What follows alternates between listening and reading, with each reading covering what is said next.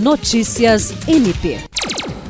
Diante das novas denúncias envolvendo a morte de Renan Almeida de Souza, o Nego Bal, ocorrida no dia 15 de janeiro deste ano, a coordenadora do Núcleo de Atendimento Psicossocial, Procuradora de Justiça Patrícia de Amorim Rego, enviou ofício à Direção-Geral da Polícia Civil pedindo a instauração de inquérito policial ou redirecionamento da investigação em curso. O documento foi encaminhado na noite deste sábado, depois que a imprensa divulgou que Negubal teria tido um dedo decepado dias antes de morrer.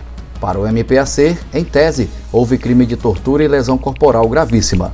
A vítima era uma pessoa em situação de rua e agudo grau de dependência química. O MPAC reafirma seu compromisso na defesa e proteção dos direitos fundamentais deste público hipervulnerável, inclusive na constante busca da efetiva justiça cada vez que tais direitos forem desrespeitados. Jean Oliveira, para a Agência de Notícias do Ministério Público do Estado do Acre.